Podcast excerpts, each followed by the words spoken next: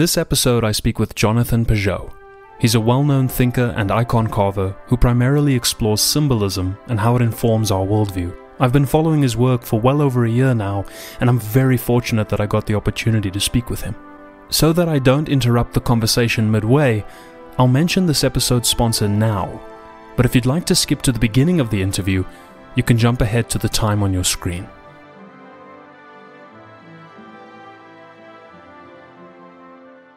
This episode is sponsored by Hook Sounds. At the center of many creative projects is the music.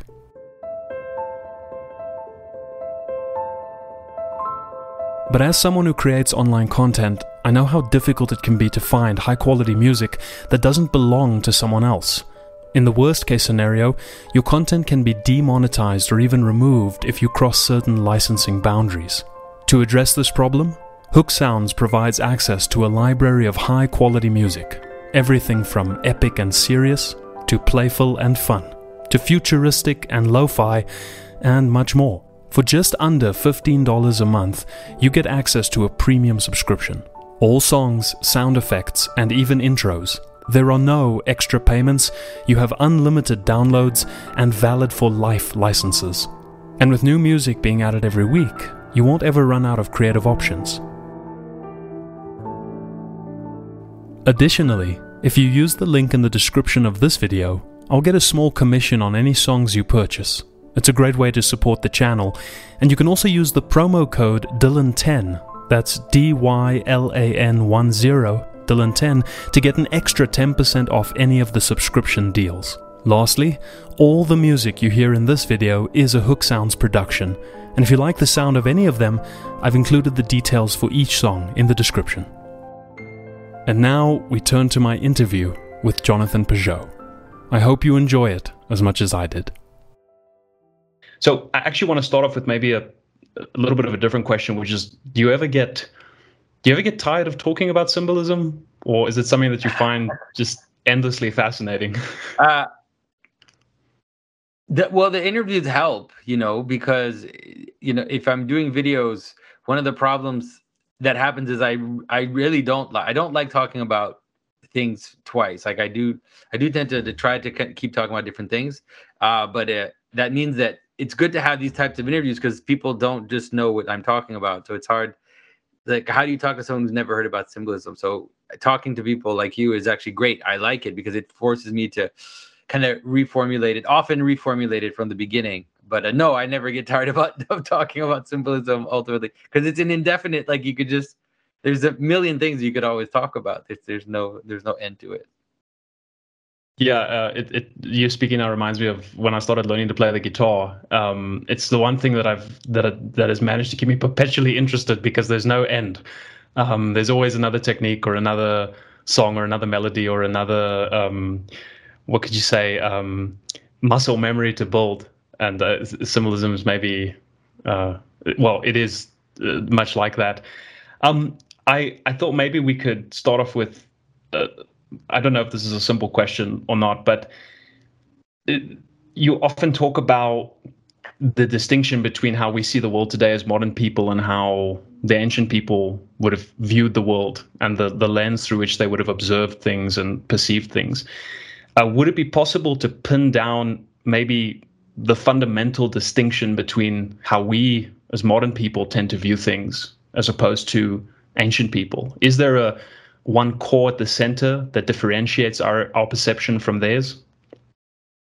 Yeah, I think that the best way to understand it is there's a move away from the phenomenological point of view as being this the let's say the point of consciousness towards a a kind of abstracted uh, an abstracted scientific vision of understanding the world. And so I would say that although it was preparing itself before, the Copernican revolution is definitely the moment where things shift radically, uh, not in terms of the way people think of it, in terms of just thinking of the causality of what turns around what, but rather the the possibility of formulating a system in which man and earth isn't the point of view and so it's like projecting your mind into space and then imagining this like solar system or whatever, and then thinking that that is somehow more real than the sun coming up in the morning. So it's like it's a progressive transformation, but it's like that. I think that's one of the main places where the shift happens.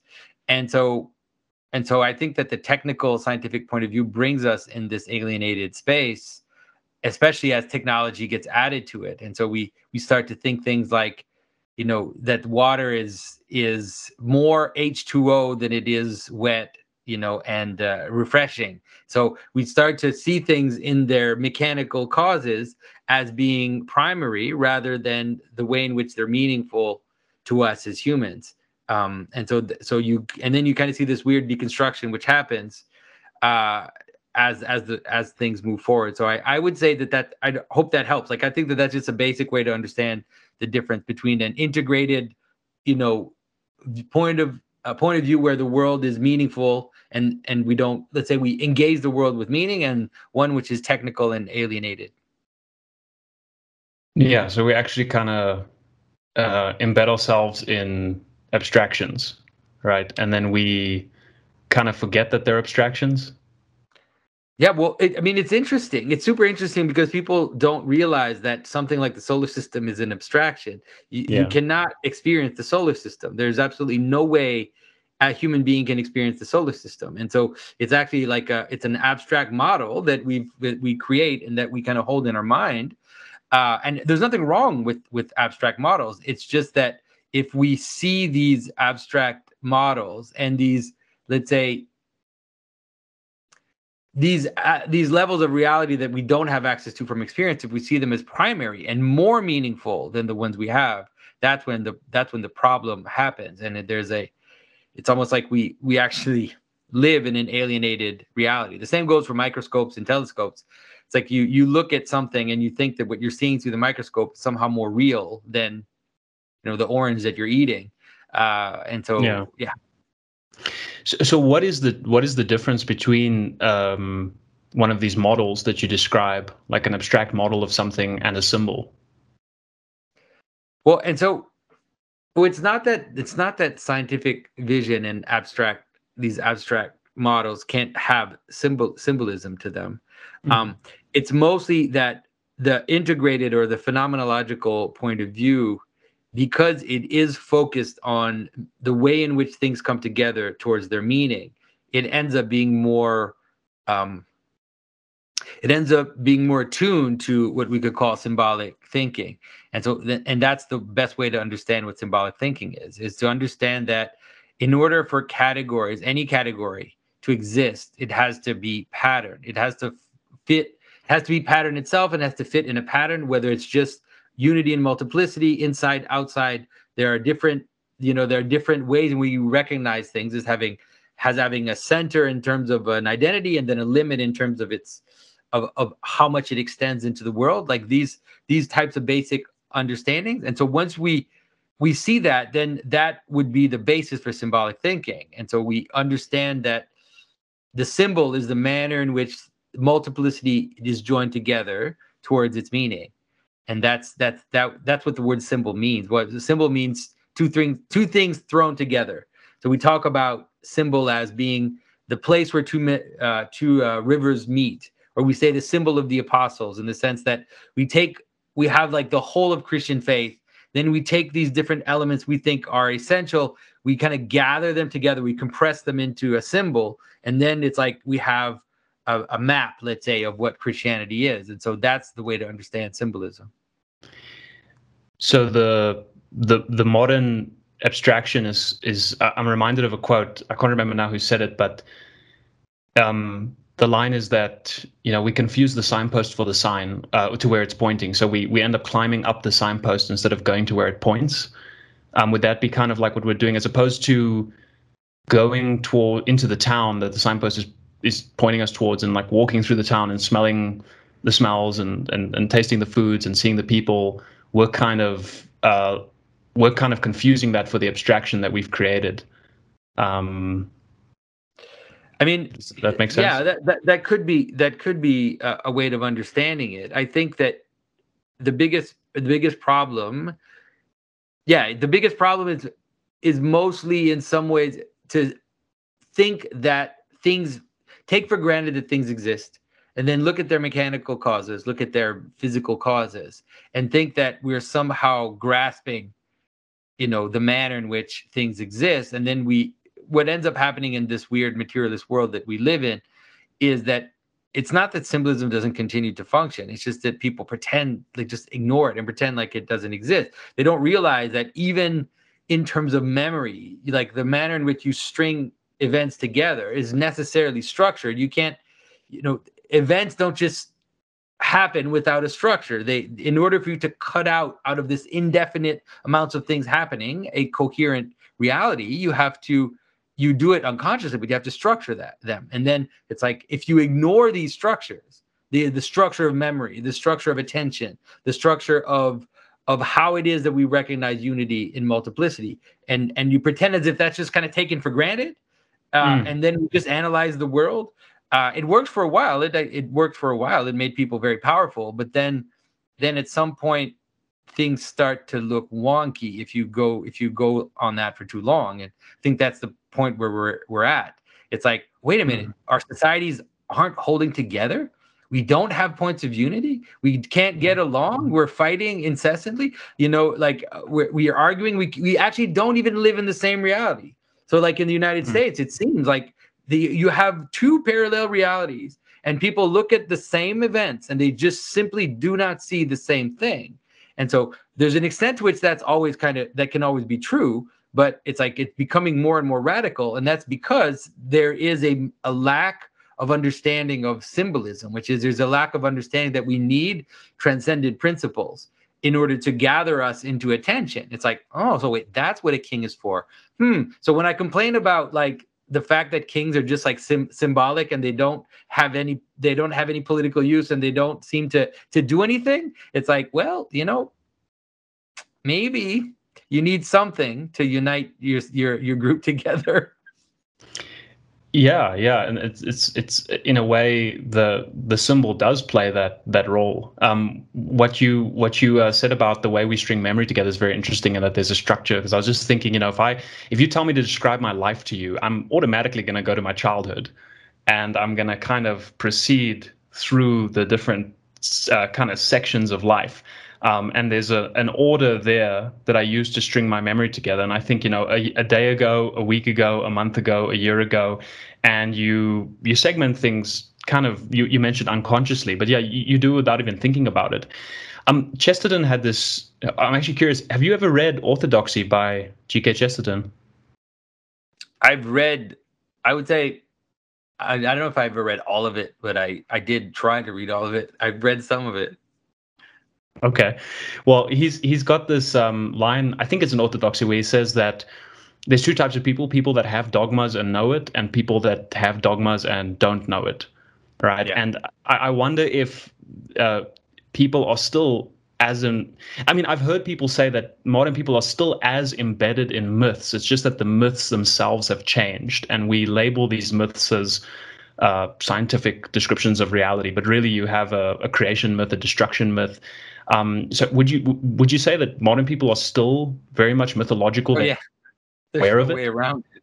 Oh, there's no way around it. You know, if yeah. The idea that the Big Bang, the Big Bang, isn't just some Vedantic description of the expansion of the of the you know the primal unity into multiplicity, it's like it's just yeah, that's just it's clearly what that is. And so it's like you know this all these images that people use, you know uh, and so even even the environmental crisis we're in is just an apocalypticism. It's just a form of apocalypticism. Um, whether it's justified or not, these things these things are, are are are just structured in terms of storytelling and and myth. So I think you're I think people are definitely in in the mythological world, and it's and it's not that the myths have changed in some ways.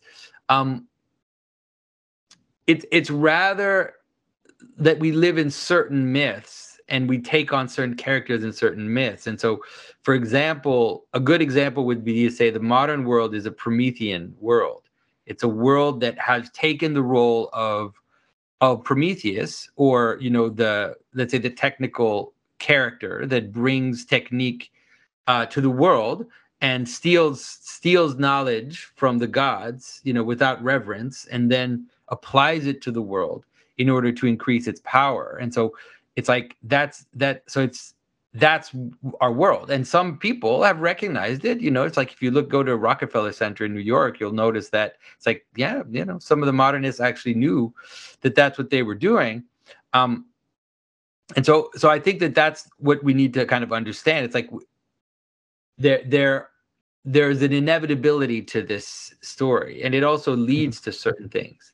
And so you know it's like the idea that the promethean myth leads to prometheus being his liver being eaten every day um, it's like people are like, oh, it's horrible, it's so cruel and stupid, or whatever. What does it mean? Well, it means that you're in a cycle, like you're in a cycle, you get caught in this cycle that just repeats itself because you're not directed and you're not attentive to something which pulls you forward or pulls you up. And so, you know, it's like the fact that that a technical modern world would lead to a world which is also driven by addictions uh, it's like those two things you'd think those two things don't go together but if you knew the story of prometheus you would realize that they do. And that you know it's like mm. the most technological media advancements are related to pornography and video games. It's like that's what leads the the you know let's say media technology. And it's like that's these two things are related to each other. So yeah, and, and in the case of an uh, in the case of a, an addiction to alcohol, it is it leads to a quite very real liver damage co- co- coincidence yeah. uh, consequence. Yeah. So there's like a there's a negative consequence to being in a myth but not realizing you're being in a myth. And I was uh, recently watching a sports game, and um, there's a few meme pages I follow on on Instagram, and uh, I think they like to poke fun at the fact that you use a lot of sports analogies um, i myself work in, in in corporate training, so I train a lot of people. I often find myself relying on sports analogies because they're almost like a little. Uh, they're a kind of focused example where people are yeah. familiar with the rules that you can use to to to break down these ideas. And uh, I was watching a sports game, and there was a moment of silence for the Queen's death. And it struck me how ritualistic that is, and how it really doesn't make sense in a purely materialistic worldview. A, a moment of silence for who, right? Um, yeah. One, well, and, and, everybody was like a, a great revealer. Man, that revealed a lot about actually what people find important, and you know, it kind of reminded the world that there is this like deep, this deep symbolic ritual world that is still kind of there underneath, and and once in a while it kind of pokes its head up, and people are like, oh what? A oh it's like how how is it that i i watched the i didn't myself but i know some people they're like i found myself watching the queen's funeral for like three four hours. Like really? Hmm, that's super interesting. Yeah and it's all ritual. I mean it's all yeah. uh uh you know the, the parade and the and the the manner in which they do things and it, it it it really doesn't make sense if you don't understand that things are embedded within this this mythological structure. And it's almost like like you say it's always there um, and it, it's it's there in our daily activities as well you know basic things like just how we greet people uh, but i think sometimes it manifests itself in a very direct and hard to uh, ignore way in the case of like you mentioned the queen's death. Um, yeah, interesting. I, I I'm I'm curious, um, just about your your your your Christian your Christian walk. Did your did your uh, kind of love for symbolism uh, emerge as a consequence of your Christian belief, or did it kind of was the symbolism always there, and then you you moved towards the the Christian worldview? Um, where did the symbolism and the fascination kind of emerge for you? Well, I think it happened you could say as a kind of not a crisis but let's say that moment in your 20s when you're trying to kind of make sense of the world and you're trying to understand it you're in university and you're being challenged and you're being provoked um, and so i think it was just it was myself and my brother that we were kind of developing these ideas together um, and i think that's what it was. It was like okay so now i'm an adult. I need to i need to make sense of this. And and I feel like a lot of it doesn't. Let's say, or some of the things that I was told, or some of the ways that I was presented things, just don't reach the level of depth that I need in order to hold on to this, right? And so, you know, when you're, you're in your 20s and you're reading philosophy and you're you're reading stories from other cultures, you're doing you're reading different kind of different spiritual systems that exist all over. It's like, well, it, this has to kind of come together. Um, and I think that, sorry, for both of us, discovering symbolic thinking and and uh, in Scripture, you know, is re- seeing the patterns in Scripture and starting to notice them, and then realizing just how powerful that was. You know, it was so, and then it, let's say, it led me in a different direction in terms of my Christianity, uh, which is why I ultimately became Orthodox because I I felt like once you kind of understand the symbolic structure and the symbolic layer, then all of a sudden the idea, for example, that I grew up with to a certain extent, which is that rituals are superstitious, rituals are are idolatrous, this kind of thinking where everything has to be informal, everything has to be improvised as much as possible. Uh, you know, and you have to avoid all appearance of hierarchy, all these things. It's like all these type of weird, these type of weird um, modern tropes, you could say, just went out the window. Like they just completely went out the window. And so it was just, it just became almost impossible for me to stay in that that world. And so I discovered the church fathers and their own analogical symbolic thinking and then i discovered the liturgy and iconography and you know the great the wonderful language that the christian church developed in the first millennia and so i was like yeah that that that's it just all made sense and given that you and your brother were developing these ideas when you came across the church fathers did it feel like you struck gold uh, yeah, I would say, but it's not everywhere in the church fathers. For sure, I was attracted to certain church fathers more than others, those yeah. that are more typological. And so I really, it's like that. It's the typological approach and the mystagogical text that really struck me. You know, because they're the ones that are saying, you know, like here's what this means in the Old Testament. Here's what this means in the Old Testament, related to Christ. Um, you know, and then reading St. Gregory of Nyssa's Life of Moses, I mean, that really was the censure for me. It was just such a, that text is so dense in terms of its capacity to, to create these deep analogies, you know, between, between the Old and the New Testament.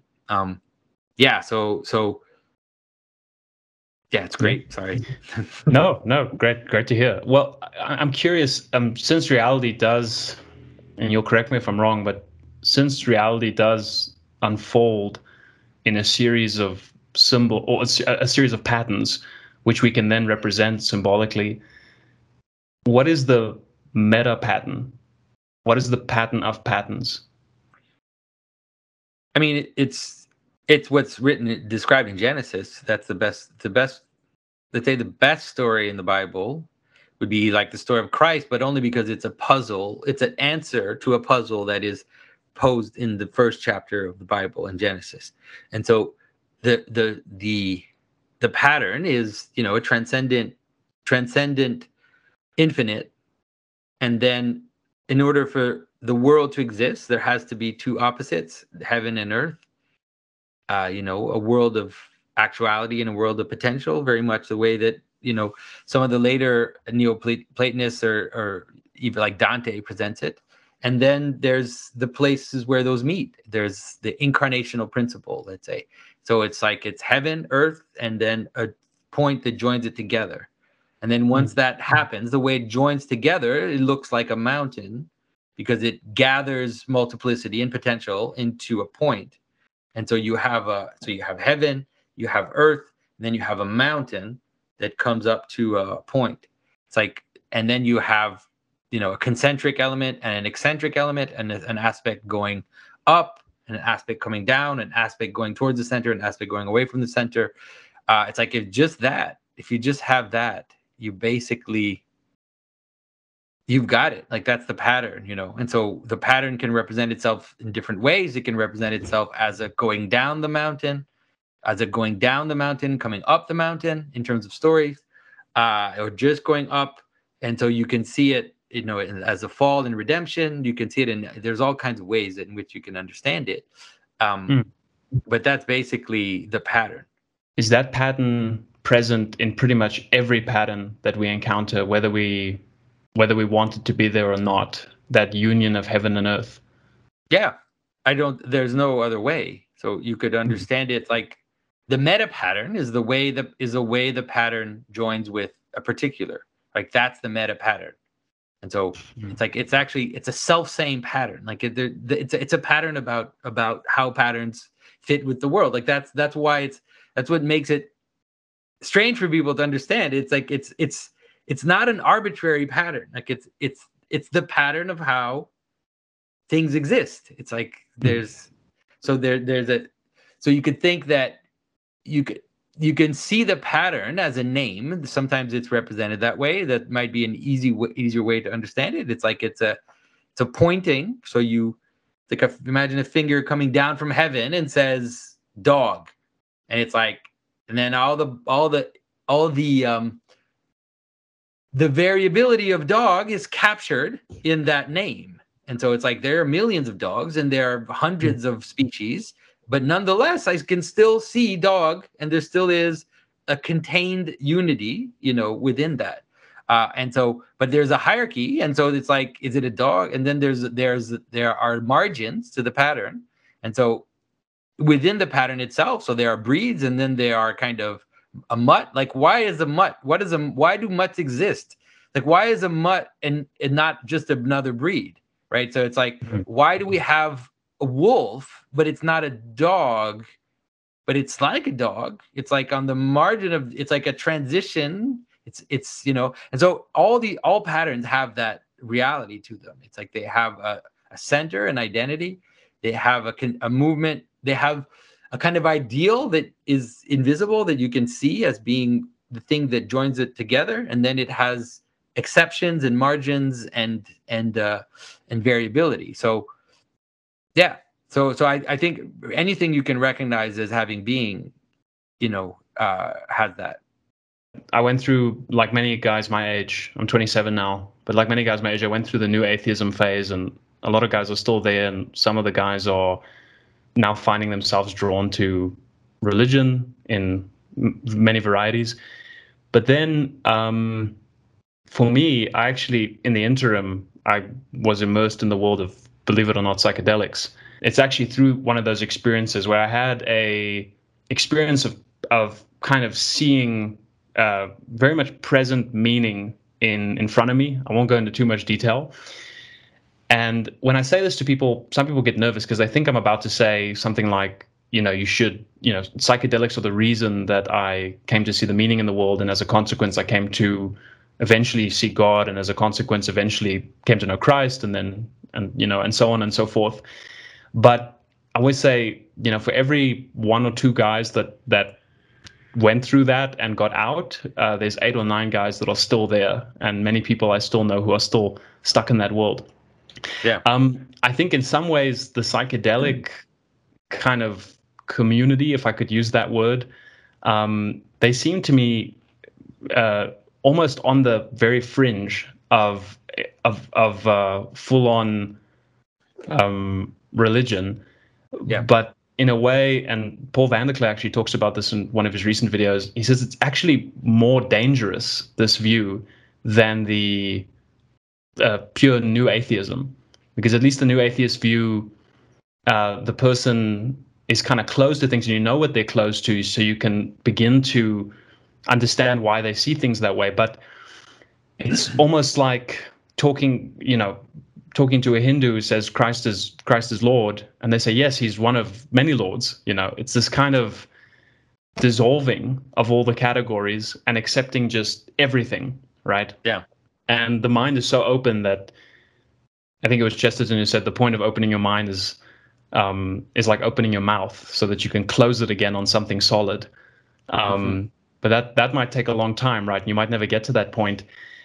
I know the psychedelic questions is is is a difficult one, and people are wrestling with it a lot these days. Do you see it as like a passing phase, or do you see it as something that in the next 10, 20 years is going to be a serious uh, point of contention between people? Yeah, the second one. I, I think I think it's it's it's going to increase, and um, it's something we're going to have to talk about and deal with deal with. And so it's it's an ambiguous question. It's an ambiguous thing. Like like you said i've met now several people that have become just become christian because of psychedelics in the sense that they they had an experience which overwhelmed them and then it led them to to god um, and to the church. But I've also, like you said, met people who have been have become almost psychotic or seem to have lost it because of of that overwhelming experience. So so I think that in it's an ambiguous thing and it's there's it's this it reflects the ambiguity of what I call this new reenchantment, you know. There's a kind of because of the types of things that I talk about, you know, the fact that people can listen although there's still new atheists that think I'm just saying gibberish but the the the fact that there's now an increasing amount of people that can listen to what I'm saying and they they understand what I'm talking about, like that is astounding to me. It's still astounding because 20 years mm-hmm. ago there was no one to talk to. Like there was just no one I could talk about these things with without talk about these things with without them thinking that I was just kind of weird or or or, or you know or saying nonsense. And so so it's so there's this moment now through Jordan Peterson, John Vervaeke, but then there's other people. It's all kind of happening at the same time. It's it's it's it really is like almost like a zeitgeist, right? A spirit of the time um, that can understand that, but it has a light and a dark side to it. And so, mm-hmm. because the the reenchantment means that religion's coming back, folks. Like religion is coming back. There's no way around that at this point. Now the question is, what religion and what kind of religion is going to return? and so we can see the inklings of it kind of pushing back into the world. You have things like Burning Man. You have things like, um, you know, kind of woke religion, you could say, or ideologically driven celebration and uh, and circumambulation. We have these almost kind of divine, like the worship of the of the drag queen, or like there are different type there are types of behaviors that are, you know, kind of manifesting the need, like the desire that people have again. Uh, it's in, unconscious for religion to kind of flood back in. We saw a lot of religious tropes during COVID, like a lot of religious tropes were just kind of flooding back in. So it's it mm. it's just going to keep growing, and I think, but it's a lot of it's going to be very dark, but some of it once in a once in a while, it's it's actually making it possible, like opening the opportunity for people to then maybe see the better the light side of of that right? Which is a, a possibility of an integrated symbolic world which is aimed towards the good. So i think that psychedelics is just one more facet of that where it has the same effect where most of the time seems to kind of lead people into exactly what you said a kind of deconstruction or you know it it's like an but it's weird because it's always very contradictory uh you yeah. know but this idea like everything goes like you know i'm a universalist right? So so i i, I had you know I, i've all religions have something and therefore i'm nothing right? Therefore i don't mm-hmm. follow any religion because secretly i'm saying that i'm above all of them. Like i you know it's like that no one would say that but that's what it ends up looking like. Um and so you see that. It's like when i listen to uh, like uh, some of the modern Terence McKenna and and Alan Watts and these kind of guys, and it's like that's what it feels like. There's a lot of what they're saying sounds like that. It's you know, it's like I'm I'm too good for these religions. You know, it's like I have I have I have the so I I see a lot of that, but we'll see. Look, I don't I I I've said many times what I think about psychedelics is that I think it's dangerous. Uh, yeah. I don't think it's evil in itself and I think that there once in a while it seems to definitely be something that manifests it's participating in this in this thing but it's it's dual it's ambiguous. So yeah.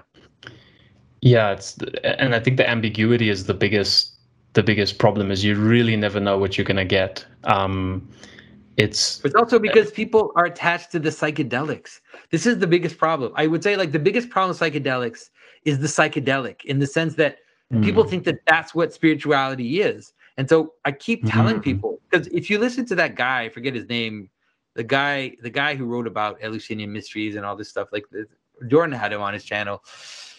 He's yeah, like, I know. We have the now. Like we know that Soma was a psychedelic. We know that that the the the the, the drink that they, they had at the Eleusinian Mysteries was a psychedelic, and so we've got it. It's psychedelic. That's the key. And it's like, you know what? The Eleusinian mysteries lasted three days, right? And it was like three days of heavy rituals. Probably you didn't eat, probably you didn't sleep. It was like massively taxing and engaging on you. And if at the end of that, maybe there was some kind of psychedelic, it's like only a modern person would then look at that and say, well, we got the formula. This is it. This is the chemical formula for spirituality. This is the God formula. And so just take this pill, just take this mushroom, yeah. And you're gonna have the same experience. And it's like, it's like, no.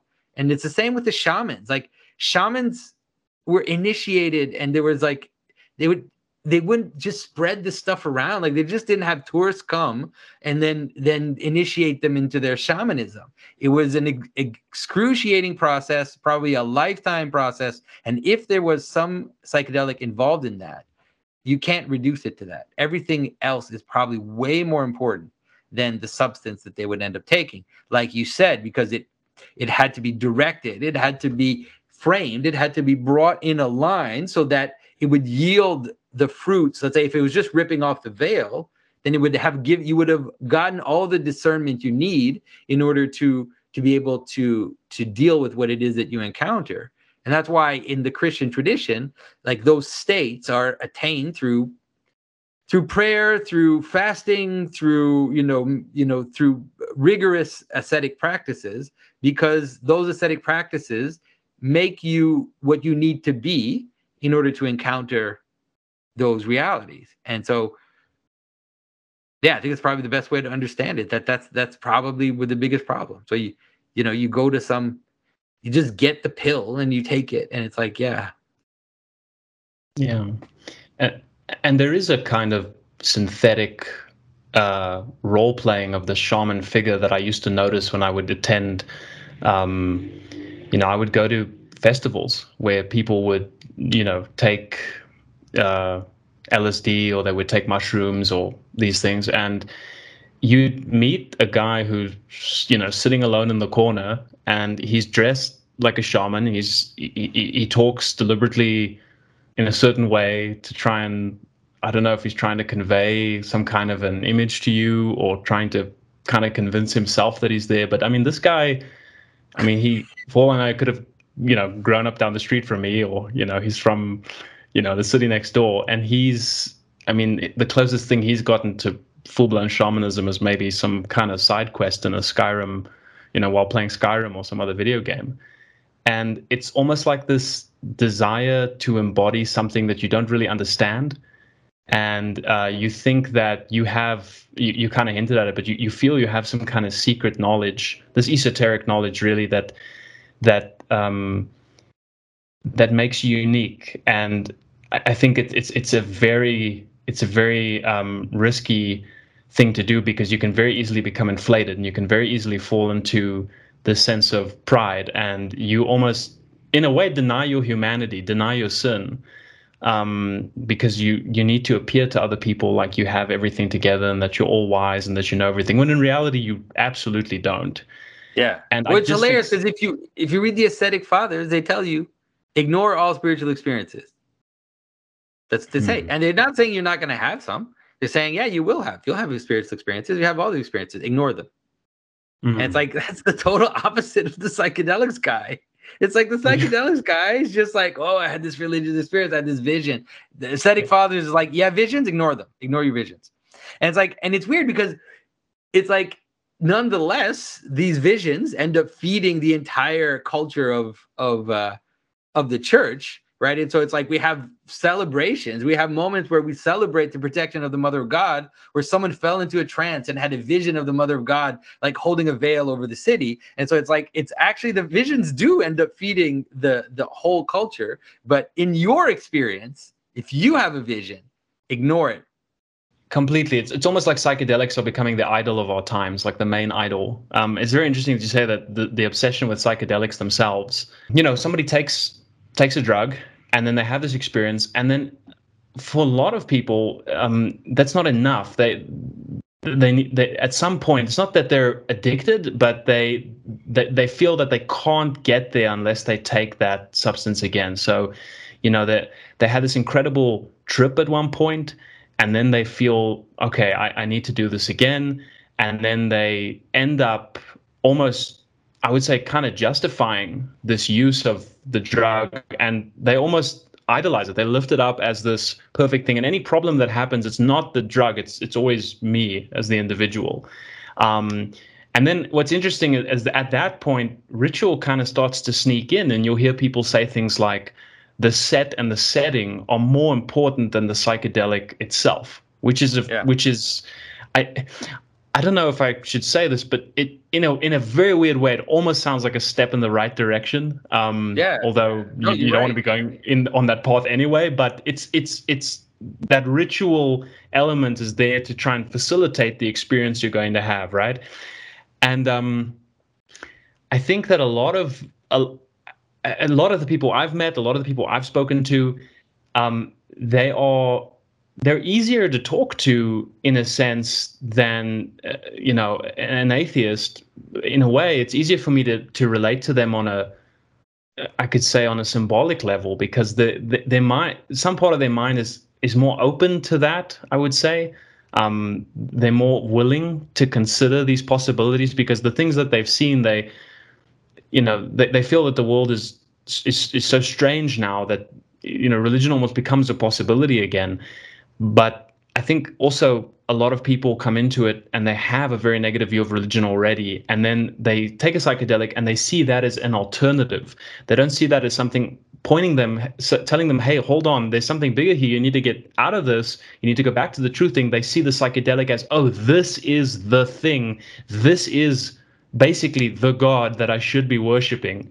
And so they'll talk about it like a god, right? They'll say you have to respect the plant and you have to, um, you have to, in a sense, venerate the psychedelic. Um, yeah, I'm curious what you what you think of that.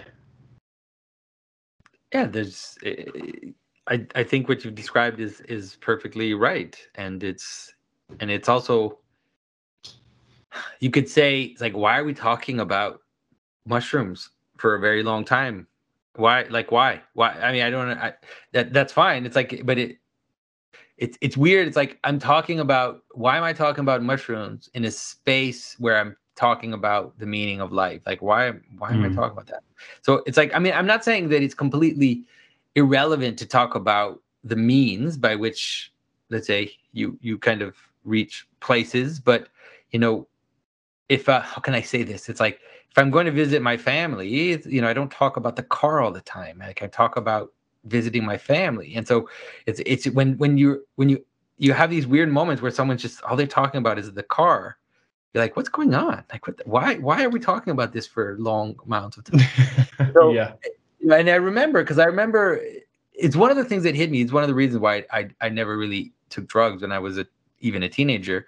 Was I would be with my friends and they would they would just talk about pot and they would just talk about pot mm-hmm. for hours, and then yeah. it was like they had these like secret little pouches and like little secret they had like little containers and they had like aestheticized their pot use and like mm. ritualized it and it was like this is ridiculous folks like what are we doing like what is this I don't. Yeah. I find this very uninteresting. It's all very uninteresting. So, yeah, I feel a little bit the same in terms of the psychedelics.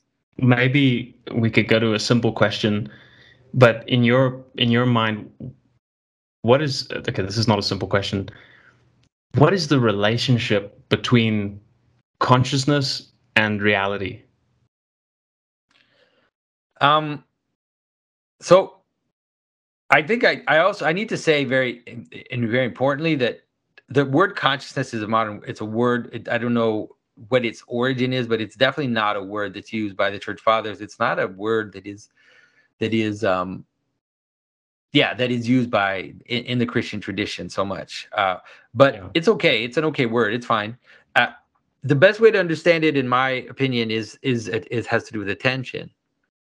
Mm. right? It has to do with what john vervaeke calls relevance relevance realization. And so the the the problem is again the problem of multiplicity. It's like how do we background and foreground things? How do we know that they're relevant enough to see and not just in terms of your eyes but to like perceive and then how then we attend and so attention is you could say the world is made of attention maybe a good way to understand that that the that attention is one of the elements that coagulates multiplicities into identities.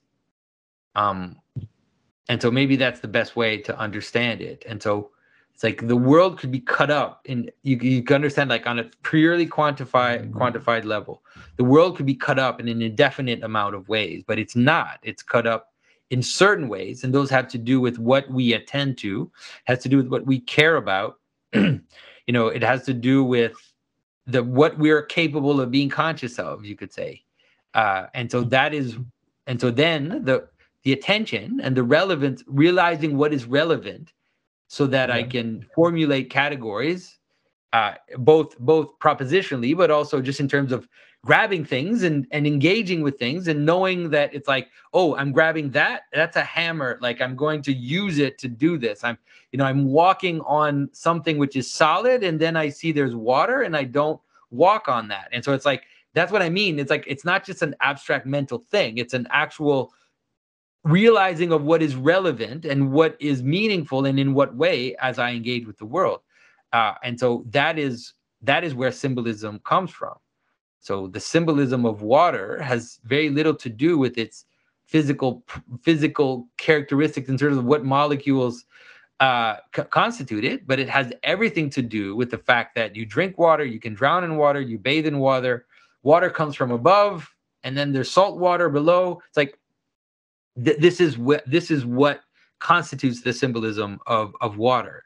And if you ignore that and you think that water is just a bunch of molecules, you will die.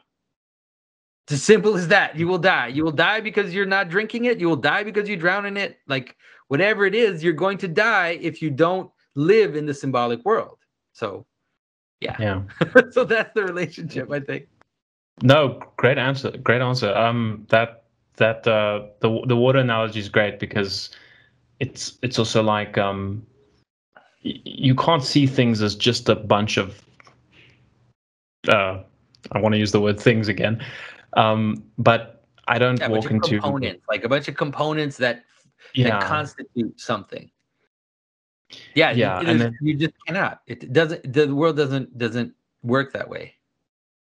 Yeah, and we don't experience it that way at all. Yeah and the way we experience it and i would say also the way okay well maybe this is maybe another question i could ask you. So when somebody looks at a situation and they frame it differently so i i don't know where i heard it but and i'm so careful these days to say there was a study that said this or there was a study that said that but just bear with me. Apparently, there was a study where they went to Olympic athletes who had won bronze, silver, and gold medals, and they tried to figure out which one had the most regret. And uh, you would maybe think the bronze medalist because they came in third place, but they've actually found it was the silver medalist because the silver medalist, the way they framed the situation is that they were so close to the goal. They were so close to being number one, but they didn't reach it. The, the gold medalist is obviously just happy that they won. And the bronze medalist he's just happy that he had a place on the on the podium, right? He's just happy that yeah, he got to be up there at all. And so I'm curious, uh, especially with the recent rise of you know stoicism, and I know John Vervaeke talks about this a lot in his you know when he talks about the meaning crisis, and stoicism is kind of one of these reemergences as a consequence of. Um, I, I hope I'm not misrepresenting what he said, but just off of the top of my head, stoicism is kind of emerging, and this idea of you know the way i perceive things uh, can actually change the way i feel about things which actually as a consequence changes the way i experience reality. And i think that's true. Um, you know i think if you view water as a, a, set of components making up something and then you view it as you've said in the symbolic sense that's obviously going to change the way you perceive things and as a consequence going to change the way you feel about the world and the way you experience reality. So our framing our conceptual system and reality I don't think you can find a clear line between the two. Is that a fair thing to say? No, I think I think you're right. I think you you you can't, especially if you understand the the what I proposed at the outset, which is the inevitability of attention and relevance in the problem of how things exist. Uh, and so we're not talking about the material causes of things when we're talking about that. It's like we're not also denying them. We're not saying that it's all the magical worlds, you know, of imagination. There, the the world has, let's say, the world as we experience it has certain constituents, and those it doesn't deny any of the scientific realities that people discover. Uh, yeah, you know, but but it yeah, but it's it's contained within the symbolic world. It's necessarily because humans care for a, a definite amount of things and in in a hierarchy. And so it's like humans, how can I say this? A good way to explain it would be humans can care about NASA, you know, taking pictures of deep space. They can care about that, but they better care about that less than they care about eating and sleeping because yeah. you'll die again. Like there's a hierarchy of care, and and that hierarchy of care manifests itself constantly. Mm-hmm. And so and so the same would be like even in terms of scientific research. So you can research things like like that, for example, like what what stars are made of. And and and humans can care about that. But if you do that and then you stop like doing research that's that is about what humans care about in the most immediate way then you're going to break everything. Things are going to break and people are going to revolt you know? And so it's like there's just a there's just a normal hierarchy of care that people ignore you know? They it's it's just it's just about getting back into your body and realizing the world you really live in and realizing that you know i can believe that the that the the earth goes revolves around the sun but it's more important that the sun comes up in the morning because that organizes my day and it organizes all of society. And people are you know most people are awake during the day and most people sleep at night. And that's basically the pattern of everybody you know and everything that functions in the world. And so it's so if you mock if or if you say something like it's an illusion, right? The sun coming up mm. in the mm. morning is an illusion. What's really true is that the earth, you know, the earth is is is turning on itself, or that the earth rotates around around the sun, or whatever. Like you know, the the the precession of the sun in the sky in in terms of seasons, it's an illusion, right? All of this type of thinking. This is this is where people fall into nihilism and where they don't yeah. realize the world they live in. They just don't realize that you can say that as much as you want, but you can't stop the fact that you, that the sun, you know, coming up in the morning and going going down at night manages your world, everything about it. So, well said. And um, you know, I, I, I was one of my, I would say, one of the experiences I went through that really led to my conversion was actually walking in the garden with my mom, and she she'd been going through a very rough time at the uh, at the time. This is a, a, few years back, about I think six or seven years back, and I was kind of the I don't know what you'd say the the new age uh, guy who uh, went to Cambodia and came back and thought he understood Zen and was reading McKenna and reading Watts, and I was very much within that whole world. And I just saw suffering you know, I saw my mom going through a very rough time, and I just my whole worldview just collapsed right in front of me in that moment. I just realized that telling, her, saying to her in that moment, I didn't say it, but you know, it was on my mind, wanting to say to her, you know, all this suffering, all this pain, it's all just an illusion. In that moment, I just realized how how phony, how superficial, how flat, how how uh, nihilistic that actually is, um, mm-hmm. because it's almost like you don't have to care about anything really.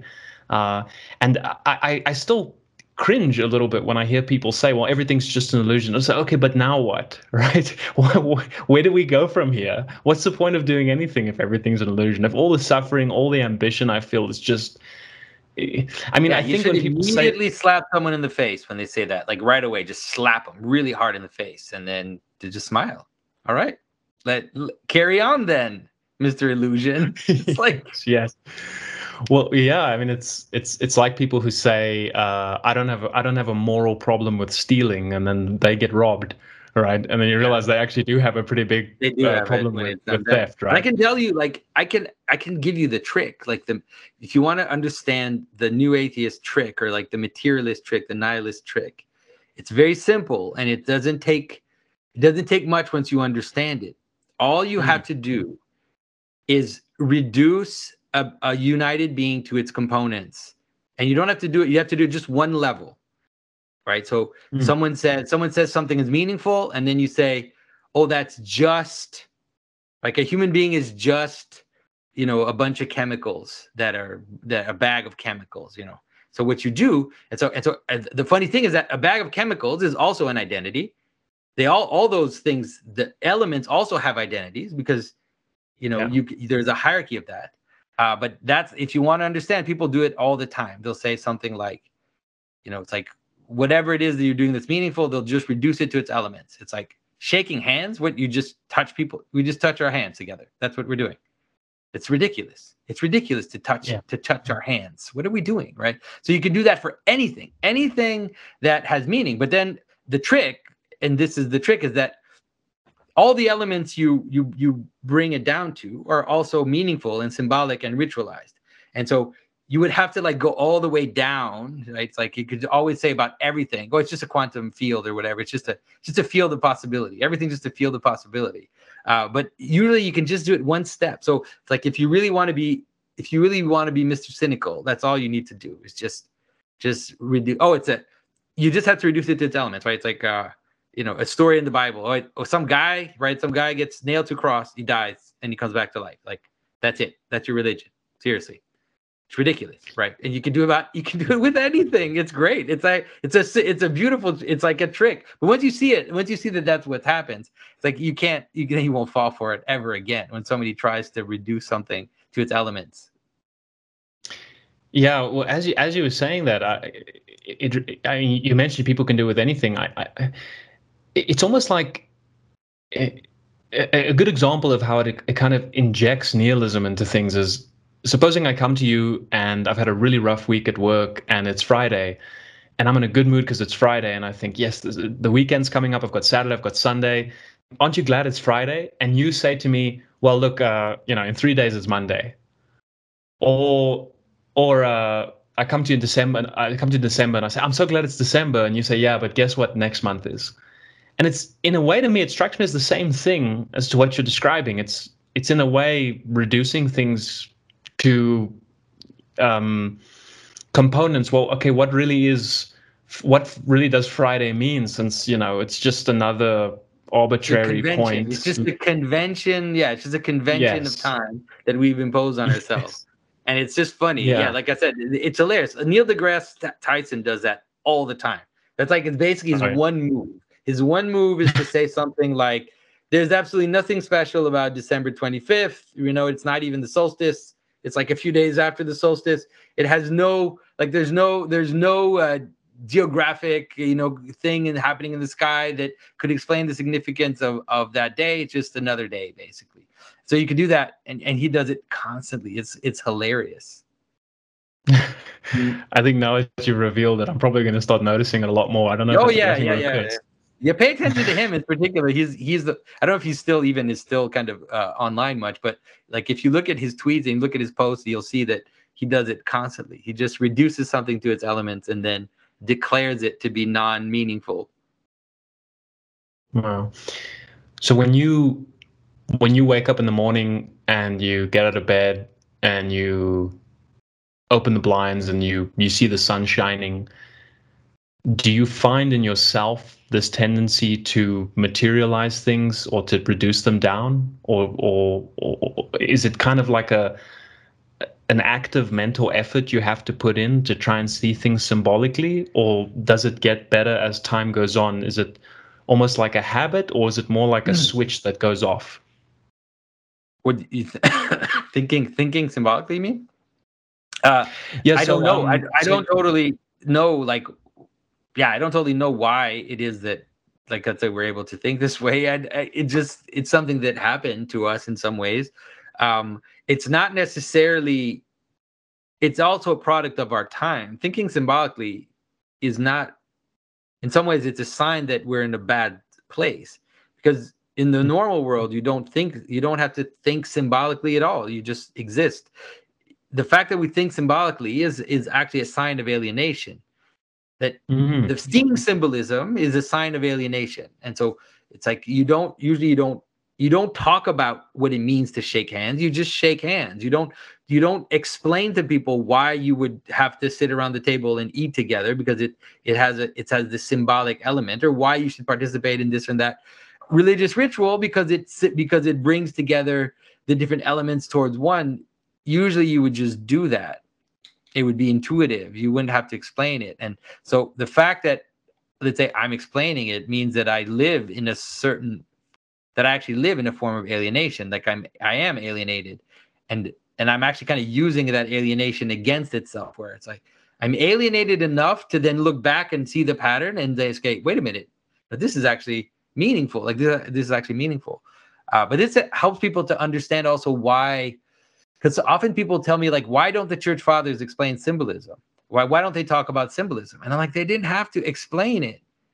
They just had mm. to exist in it. All they did, so they did typology. They would just they would create analogies between you know different aspects of the world, uh, but they didn't explain the typologies, and they didn't they didn't have to break it down for people who didn't live in that world anymore. But like sadly, that's what we have to do. So so in some ways, it's I think it's also important to understand that in some ways, even what I'm doing in is is from somewhat of an alienated position. And so mm-hmm. it's like it's hard, let's say it's not natural for me to like go to church. It's an effort. Right. Yeah. It's not something that just comes naturally and like participate in the liturgy. I I enjoy it and I I find great joy and meaning and purpose in it, but it's not something that just kind of flows, you know. I I'm more I am more modern and most people are more modern than that. So, yeah, it, it kind of makes me think of if I tell you a joke, and then as I tell you the joke, I start explaining the joke. And it's through the explanation and the analysis of the joke that I actually remove all the humor from it. And then, you know, you, you don't laugh, as opposed to me just telling you the joke and you, you laugh, right? It's yeah. that difference between, or playing a board game. And, you know, as we're playing, I'm, I'm talking about the the guy who created the board game and his history, and it's kind of irrelevant to the game we're playing, right? The point is to be immersed in it. So that's that's an interesting point to me because I think sometimes I, you know, you watch these, especially your content. You know, there's almost a sense that I think I'm I'm doing something wrong. Like I should be seeing the world in a specific way, and if I could just do that, then things, uh, you know, I somehow I'd feel different or I'd experience things in a more joyous way. But really, it's not about analyzing the world and trying to get into something. It's really just about going about your life. Um, I hate to say it, but it sounds a lot like um, before enlightenment, chop wood, carry water. After enlightenment, chop wood, carry water. yeah, something like that. Yeah, that sounds that sounds fine.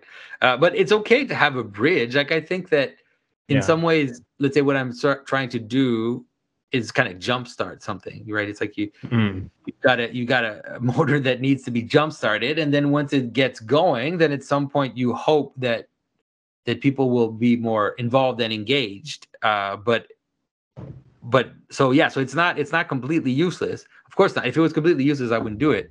I think it is useful, and I think that so one of the things that I try to do, let's say, is try to invoke let's say try to provoke insight in people. Like that's something that's real. Yeah. so if i can connect things together in a way that you didn't expect like i can surprise you with a connection. And once you see the connection you know it's re- it's true right? You can't go back. You can't think the way you did before. You hadn't seen it until it was shown to you. And then when you see it it's like yeah there's no way that i can that I can deny this now that I've seen it.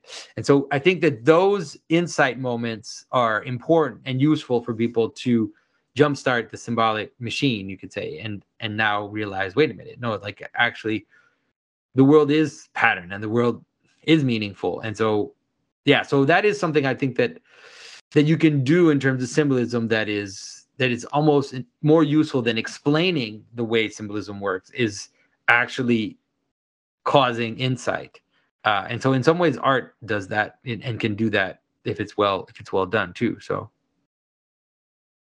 yeah, I'm I'm actually reminded of a of a quote about uh, the Greeks couldn't see the trees for the dryads, um, or you know the naturalist talks about the bush and the brook, but the supernaturalist talks about the god of the bush, the god of the brook and the god of the bush, and it's almost like you need to discuss these points, like you say, to get things started. But hopefully, one day, you know, you won't need to necessarily be conscious about it. And I think it, a lot of it comes down to the way that people pass on this knowledge to their children and i think people actually actively need to maybe not speak in i don't know purely symbolic terms um, but uh, definitely avoid reducing things down constantly i think oh, that's yeah, probably sure. the, the first step right that's and a then, huge, uh, yeah, no, that's a huge thing. And then also understand the the value of sim- symbolic living, you know, and so therefore at least engage in the type of symbolic living that is that is the the most immediate to you. Like a simple example is um, at least here in North America, we've we've come to a point where people don't eat together. Families don't eat together. And, and so they have all these different schedules and everything. And so they just don't sit together every day to have a meal and and it's like yeah your family won't survive you're you, you can't survive as a as one if you don't have ritualized and let's say encounters between the people that are supposed to constitute the unity and so mm. so you have you that actually has to has to happen and so people can understand it's like what i'm going to be deliberate about this right i'm going to have family meals every day because without them that basic pattern. It's more important than resolving your conflicts. Like having a family meal every day has more value than like trying to fix some specific thing in your marriage or in your in your family. And so and so I hopefully yeah, so hopefully things like symbolic thinking or symbolic intuition will help people see that that these these types of activities are worth um, investing in. Yeah, I think that's a great point to end on, uh, Jonathan. Thank you so much for your time.